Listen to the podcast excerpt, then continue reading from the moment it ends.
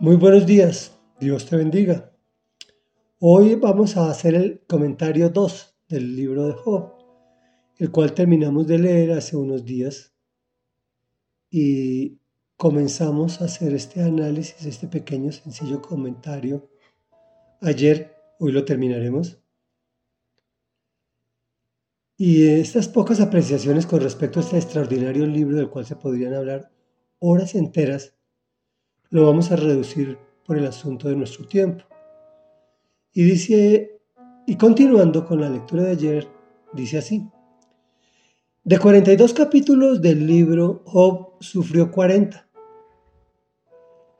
En el primero nos muestran que Job era un hombre justo y en el último nos muestran que el Señor lo restituye y le multiplica todo lo que le había quitado Satanás.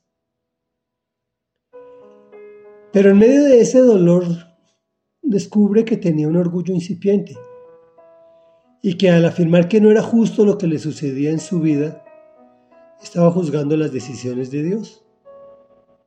Y esto nos genera nuestra cuarta reflexión. El dolor nos lleva a una encrucijada, o voltear nuestros ojos a Dios o llenarnos de amargura. ¿Cuál escoges tú? También nos lleva a una cuarta conclusión. Si no entendemos que el dolor es el síntoma de una o varias enfermedades latentes y ocultas, no podremos sanarlas. No veas tu dolor como algo malo, sino como una ofrenda tuya para Dios y pregunta, ¿por qué? ¿Para qué? Pero no como reproche al Señor, sino como señal de querer mejorar y de arrepentimiento. También encontramos en el libro que en medio del dolor, Job profetiza la existencia del Hijo de Dios y su venida a este planeta para interceder por nosotros y darnos una vida eterna. Desarrolló una percepción especial. Ese sufrimiento le permitió ser sensible al punto que pudo ver a Dios. Y dice de oídas había oído hablar de ti, pero ahora te veo con mis propios ojos. Lo cual nos permite también hacer una quinta reflexión. ¿Podemos soportar el dolor que en muchas ocasiones es sanador, restaurador y nos permite escuchar y hasta ver a Dios? ¿Tú puedes? Y nos lleva también a la quinta conclusión. No todo lo que crees malo lo es y no todo lo que percibes bueno es así. Finalmente, en este sencillo y rápido análisis encontramos la enseñanza de Job para nosotros. La forma de presentarnos ante el Señor nuestro Dios es con humildad, manteniéndonos firmes en nuestras creencias. Eso sí, con inmediata obediencia, reconociendo que hemos pecado aunque es nuestro Padre, lo que nos convierte en sus hijos adoptivos, también lo conseguimos hacer confiadamente. Y nos lleva a nuestra sexta reflexión. Te presentas ante Dios con humildad, reconociéndolo como tu papá, pero a la vez también como tu Señor, tu Dios. O en la mayoría de las ocasiones te presentas con una lista de peticiones y exigencias como si fuera tu mandadero. Esto nos lleva a la sexta conclusión. Si bien es cierto que Dios es tu Padre, también es cierto que es tu Señor, tu Creador y tu Dios.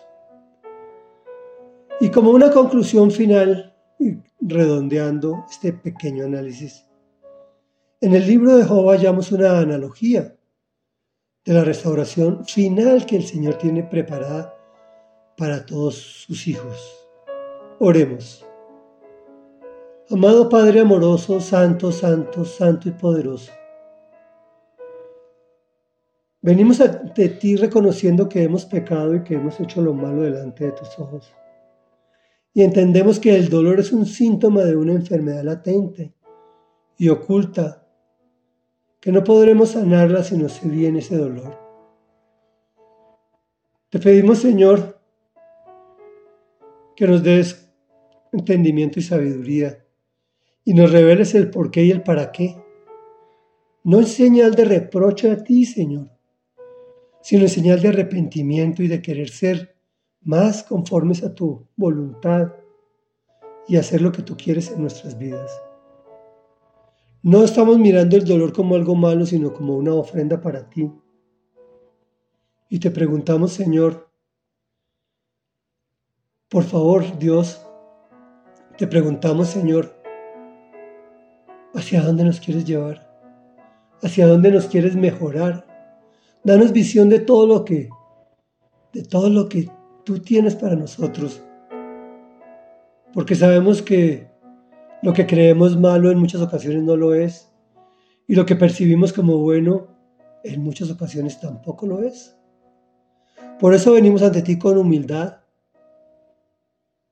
a decirte que te amamos, que entendemos, Señor, que tú tienes que ejercer una disciplina en nuestras vidas. No la queremos, Señor, porque la disciplina en principio parece desagradable, pero después da unos frutos, unos frutos que perduran. Te lo pedimos todo en el nombre poderoso de Jesús. Amén y amén.